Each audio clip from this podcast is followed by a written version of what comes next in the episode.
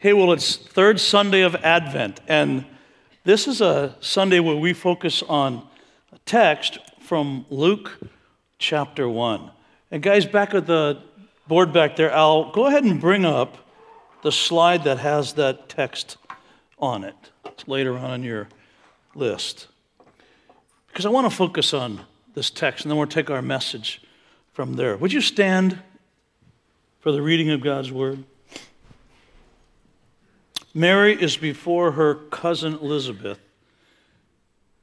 having heard just shortly before this that she was going to uh, carry a baby and that Elizabeth was in fact pregnant too. And this is Mary's response. She sings a song. We call it the Magnificat. And Mary said, and, and Elizabeth affirms the, the, the uh, extraordinary nature of the child that Mary's carrying. And Mary sings in response and says, My soul glorifies the Lord. Picture her singing and maybe even gently dancing as she says these words. And my spirit rejoices in God, my Savior, for he has been mindful of the humble state of his servant. From now on, all generations will call me blessed, for the mighty one has done great things for me. Holy is his name. Maybe that was the stanza. Holy is his name. Holy is his name. His mercy extends to those who fear him from generation to generation. He has performed mighty deeds with his arm. He has scattered those who are proud in their inmost thoughts. He has brought down rulers from their thrones, but has lifted up the humble. He has filled the hungry with good things but has sent the rich away empty. And he has helped his servant Israel, remembering to be merciful to Abraham and his descendants forever, just as he promised our ancestors. May God add his blessing to his holy word, his fully inspired message to us on this, the third Sunday of Advent. Go ahead and take your seats. Mary's song. I want to take some time as we reapproach that text and add some uh, weight to the context of that song. That song sung by that 12 or 13 year old young, humble maiden that had just been given news that she's going to have a baby and his life is going to be profound. I've entitled this message, The Audacity of God. This is the how dare you ask that message about God. We have this phrase that circles in our home, and I'm pretty sure it circles, makes its way to your home too. Uh, it's, the, it's an old phrase. It's a rhetorical question, and everybody knows the answer, yet it's sort of a snarky rhetorical question. It's actually more of a statement than a question. Don't you love it when statements are put in the form of questions? And it goes like this Is it too much to ask that dot, dot, dot? Like in our house, is it too much to ask that you would clean up your room and make your bed once in a while? Is it too much to ask that you pick up the clothes so we can at least come and be reminded of what color the carpet is in that room? Is it too much to ask? Anybody, anybody else? Brenda asks me that all the time. The, here's one I get asked a lot. I love this one because it makes complete sense, right? Is it too much to ask that you put the dirty dishes right directly in the dishwasher instead of landing them somehow in the purgatory of the sink. We don't have purgatory, we're Protestants. Put them directly in the dishwasher. Right? Is it too much to ask? And the answer is no. No, guys, listen to me. If your lady asks you that, just say, no, it's no, it's not too much to Do not answer yes. Things will not go well for you. It's not going to end well. Is it too much to ask that you replace the gas when you use my car? Don't you hate that? You let someone drive your car, you thought you had fuel in it, you come by, early, you come back early in the morning, leaving to go to work or whatever, and you realize that little yellow light is on flashing, you need fuel. Is it too much to ask? We have this one going on in our household now because we have a lot of our family living with us right now for a little while. One of our sons has an aversion to even a gently dirty car, even a slightly dirty car. He cannot spell the word drought. And he also has an aversion to putting away the bucket and rewinding the hose and putting things away after he's washed his car. And I want to come to him and say, I don't want to name the kid because I don't want to indict him, but Josh, is it, is it too much to ask that you put my vacuum cleaner back and coil up the hose and put the bucket and everything back where you found it? And his answer parallels my answer to Brenda when she says, Will you help me make the bed? Because I said, Why? We're going to sleep in that again tonight. Waste of time. I'm going to wash my car again. So is it too much? To, we all have our little versions of that that sort of spark something in us. But there are also there are also questions where when the when it comes at us, is it too much to ask? And we think about it. we want to say, yeah, it is too much to ask. That's, that's just too much to ask. Like, is it too much to ask to keep giving of your heart, your friendship, after years of being taken for granted, even taken advantage of? Yeah, frankly, it does feel like there's too much to ask. How many times must I forgive? Seven? 70 times seven? You know, God, I love you and everything. Sometimes you just ask too much. The audacity of a God who knows my wound and still asks me to respond in a healthy way. Is it too much to ask to leave all of your school friends and the community you love just because mom or dad got transferred?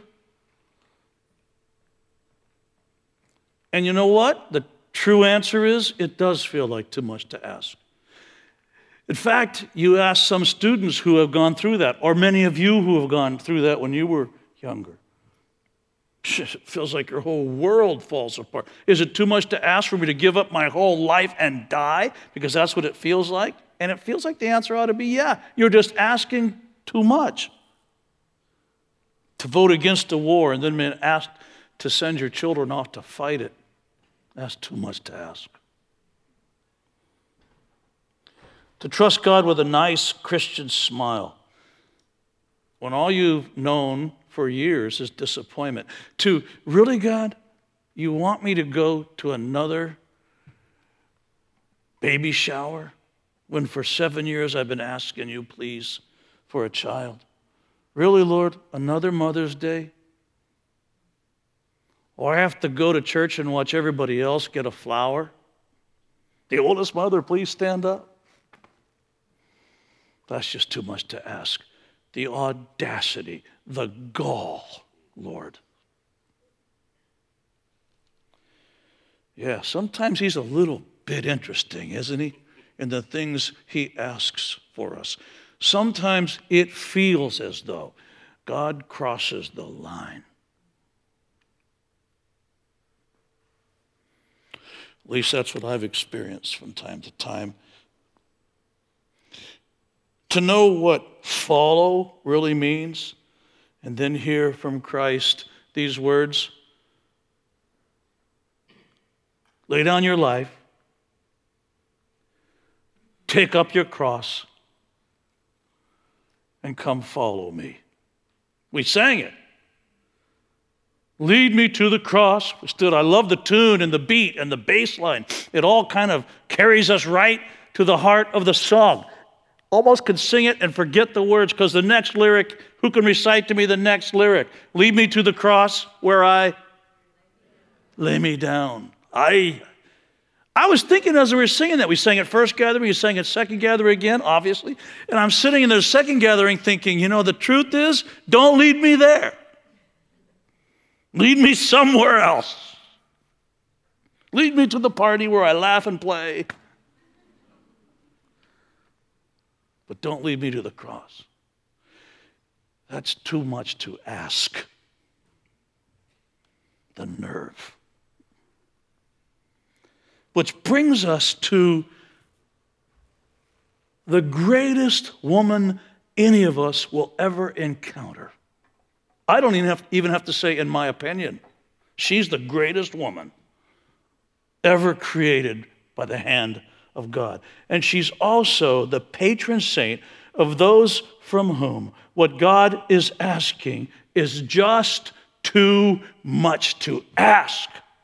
Mary, the mother of Jesus, whose song we read. Now, let me remind you again of that text we read and add some context to it. Because look at the hardship that God places on this great woman. In Luke 1, Mary humbly accepts her mission. By the way, we speak of what God asks of her there.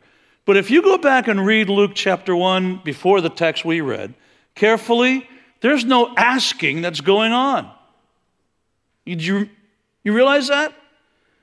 The angel didn't come and say, God chose you and wonders if you are into this or not. No, you're, you're 13 years old, you're awakened in the middle of the night. That morning you were sitting on your dad's lap, laughing and goofing around. Maybe you fed your little brother, went and got some water, said hi to the neighbor, la, la, la. You skipped back to the house. 12 years, 13 years old then was older than 13 now, but it was still 13.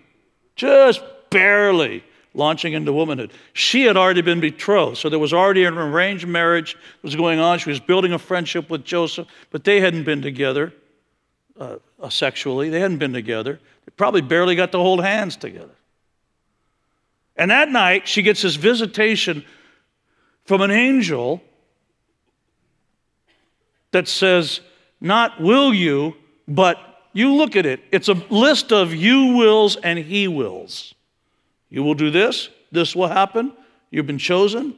Lucky you. This is going to happen. This is going to happen. And then she says, oh, oh, Okay. But he never asked, he just said. And then in Matthew chapter 1, she's going to experience a sense of shame, whether it was as widespread and exactly the same kind of shame many of us who were growing up would have seen or experienced if we had a child out of wedlock, we don't know. Probably not, but some version of it.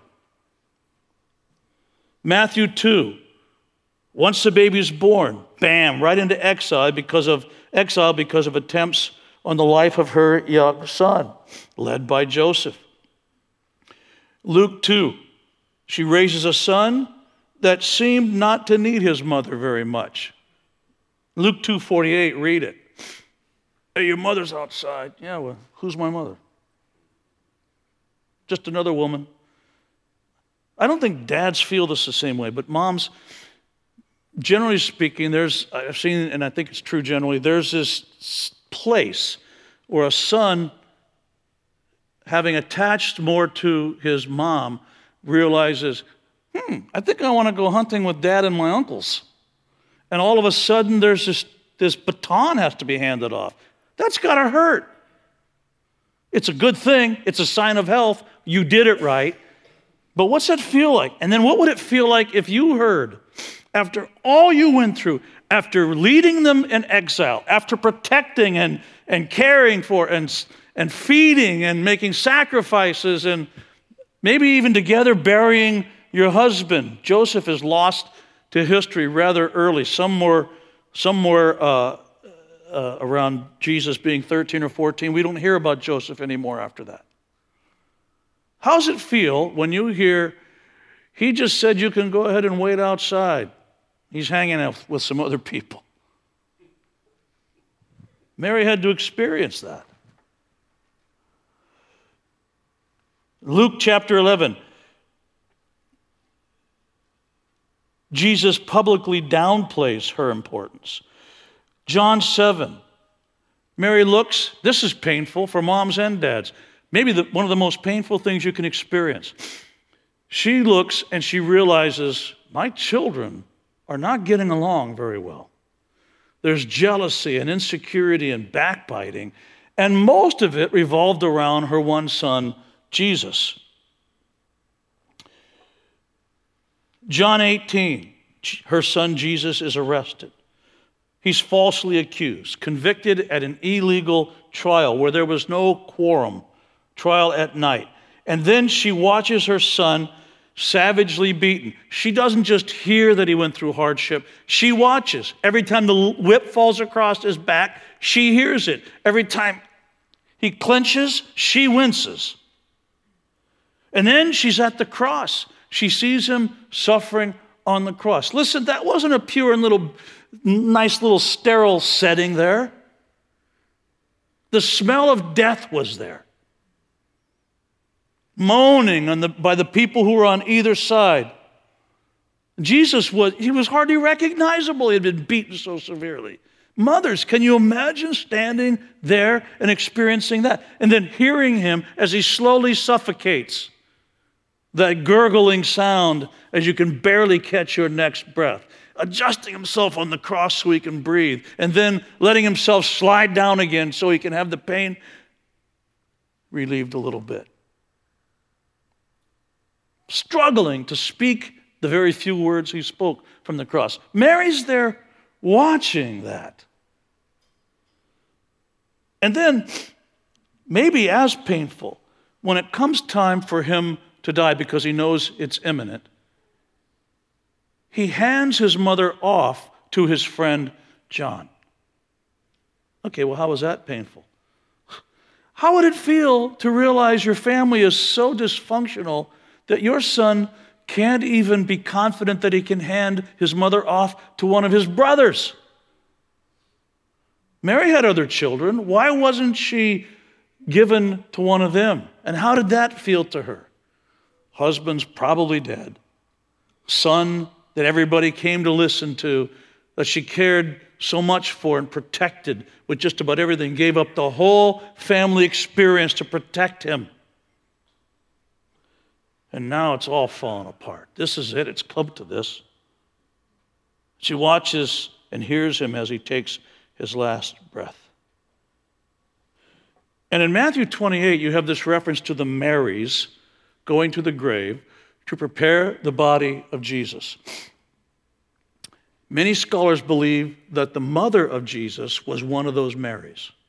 We're not sure, but it, she may well have been one going to the grave to prepare her son's body for its final resting place, only to find that it had been stolen as far as what else would she know?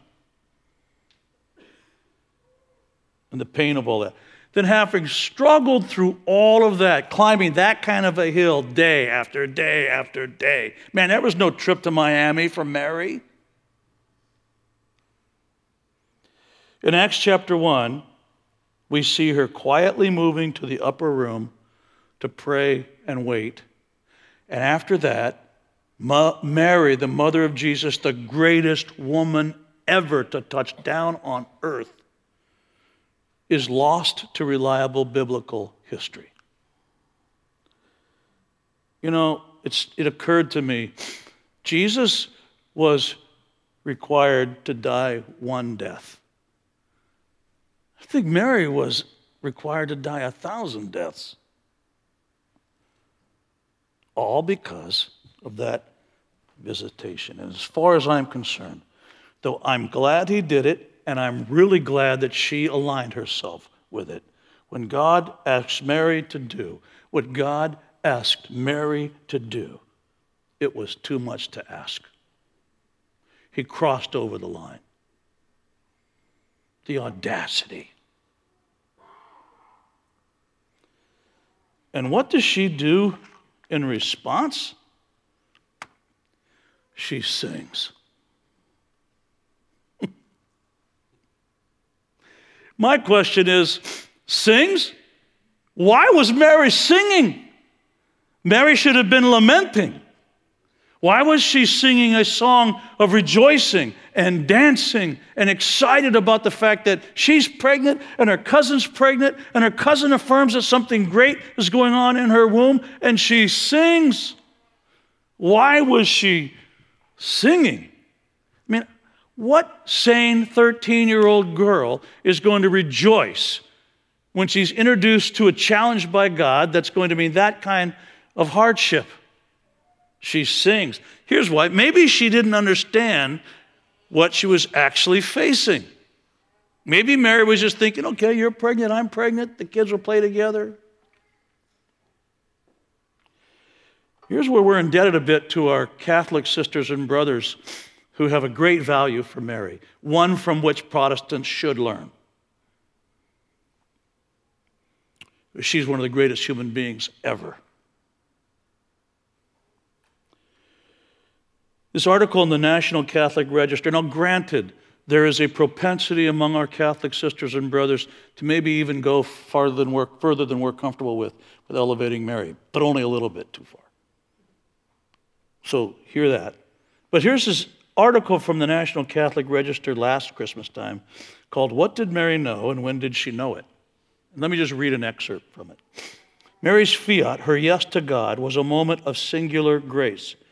Without Mary's yes, the incarnation would not have taken place. The incarnation, you remember, is the theological term for God coming and taking on flesh, God becoming incarnate in flesh and then dwelling with us. That's Jesus. The incarnation would not have taken place. Mary would not unwillingly become the mother of God, nor would Mary's fiat have been meaningful if she hadn't understood what she was consenting to. Now, that's a presupposition, but I think it's a valid one. When Mary said yes, she knew what it meant. She knew that she had been chosen for an ineffable privilege. She also knew, I suspect, the writer puts it this way, that she was consenting to unsupportable sorrow. Where does he get that? Well, because on the initial visit, she's told that this is going to be Son of God, this is going to be the King. She knew clearly. There are too many messianic references. This is Messiah. And she had also just passed and maybe even spoken to or been afraid of some of the Roman guard that she must have assumed he was going to grow up and overthrow. She probably didn't think that was going to happen. High card wins, low card leaves. It's going to be painful. God did not foist that on her either. When Simeon, now if she didn't know beforehand, she certainly knew by the time Simeon made his pronouncement later on. When Simeon told her of the sword that would pierce her soul because of this child. When he said that, the writer says, I doubt he was telling her anything she didn't already know, already know. And then he finishes, she knew. Now she may not have known everything, but she knew enough. So I come back to my original question why is she singing? What gives Mary the strength to hear God ask too much of her, and yet respond with such humility, such pure faithfulness, such measurable joy. Maybe she didn't know. But on the other hand, maybe the reason Mary sings is because she did know. Maybe it's because she knew exactly, or at least significantly, some measure of what this meant because she knew what she was facing, because she knew what was going to happen. And I think the text we read, which let's visit that again, Al, that text, actually gives this away. Because in this text, Mary sings and says, Because of this pregnancy, mercy is going to come to all those who fear God. There's going to be the scattering of the internally proud. And again, I think she had to be thinking about Roman domination and other things. the placing of the humble on the thrones of the unjust, causing the rich and the poor to trade positions, the showing of mercy to Israel and Israel's descendants. She actually is dancing because she knows that after this baby is born and lives his life and does what he was destined to do, people like us right here in this room have hope. And let me tell you something. Those of you who have nieces and nephews and dear friends and children and grandchildren, wouldn't it be true that if you knew you could have a season in your life of uphill climbing that launched them into spectacular life for the rest of your lives and you got that guarantee given to you? Wouldn't you dance? I'd dance. Oh, yeah, baby. That my children have hope for the rest of their lives if I will find my way to the cross? You bet, man. Because I love them. And I want them to have life richer and better than my life. And I want character developed in them. And I want them to be people who bring good news and who announce to brokenhearted people that think there's no future for them, oh, there's a future for you. Because someone who loved us suffered and gave us the greatest gift you could ever imagine. Wouldn't you dance and sing? Maybe, maybe, just maybe the reason Mary danced after all of the awareness she must have had of what it meant for her to deliver this child, because she knew her delivering that child meant that you and your children would one day be delivered too. Maybe that's why she danced. Maybe that's why she could so easily sing. My soul glorifies the Lord, and my spirit rejoices in God, my Savior. He's been mindful of the humble state of his servant. From now on, all generations will call me blessed. We're calling her blessed here today. For the mighty one has done great things for me. What are the great things he's done for you? I listed all the hardship.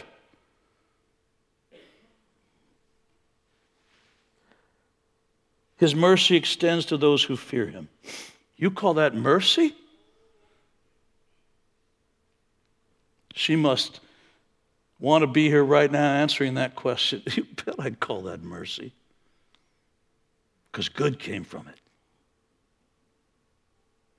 He has performed mighty deeds with his arm. He has scattered those who are proud in their inmost thoughts. Remember, she's saying this before the baby's born much less before she understands all that the birth, death, and resurrection of Jesus will accomplish. He has brought down rulers from their thrones, but he's lifted up the humble, which is a good little message for us to remember how highly valued humility is to God. He's filled the hungry with good things, but has sent the rich away empty. That's not a statement of God feeling repulsed by wealth. Those are representatives, the arrogant, the, the arrogance that often goes with uh, significant wealth. Humility going with wealth is a rare thing to see, and it's a blessed thing to see. He has helped his servant Israel. And this, this is really amazing. Remembering to be merciful to Abraham and his descendants forever, just as he promised our ancestors. Mary, in this song, lets it leak that as far as she's concerned, as, how, as far as she understands it, stands it, her pregnancy and the potential birth of that baby equals God keeping his promise to Abraham. And the baby's still a zygote at this time, still an embryo. And God has kept his promise to Israel. And we are grafted in Israel. So, of course, she would dance. God did all this by choosing the humble to launch his humble entrance into history, where he would lead a humble rebellion that would be started through people's humble acknowledgement of their profound need for Jesus. All because Mary knew something great was going to come. If only she would sing out a loud yes to this audacious challenge of God. Listen to me. she knew. She knew enough of it. And she still sang and danced.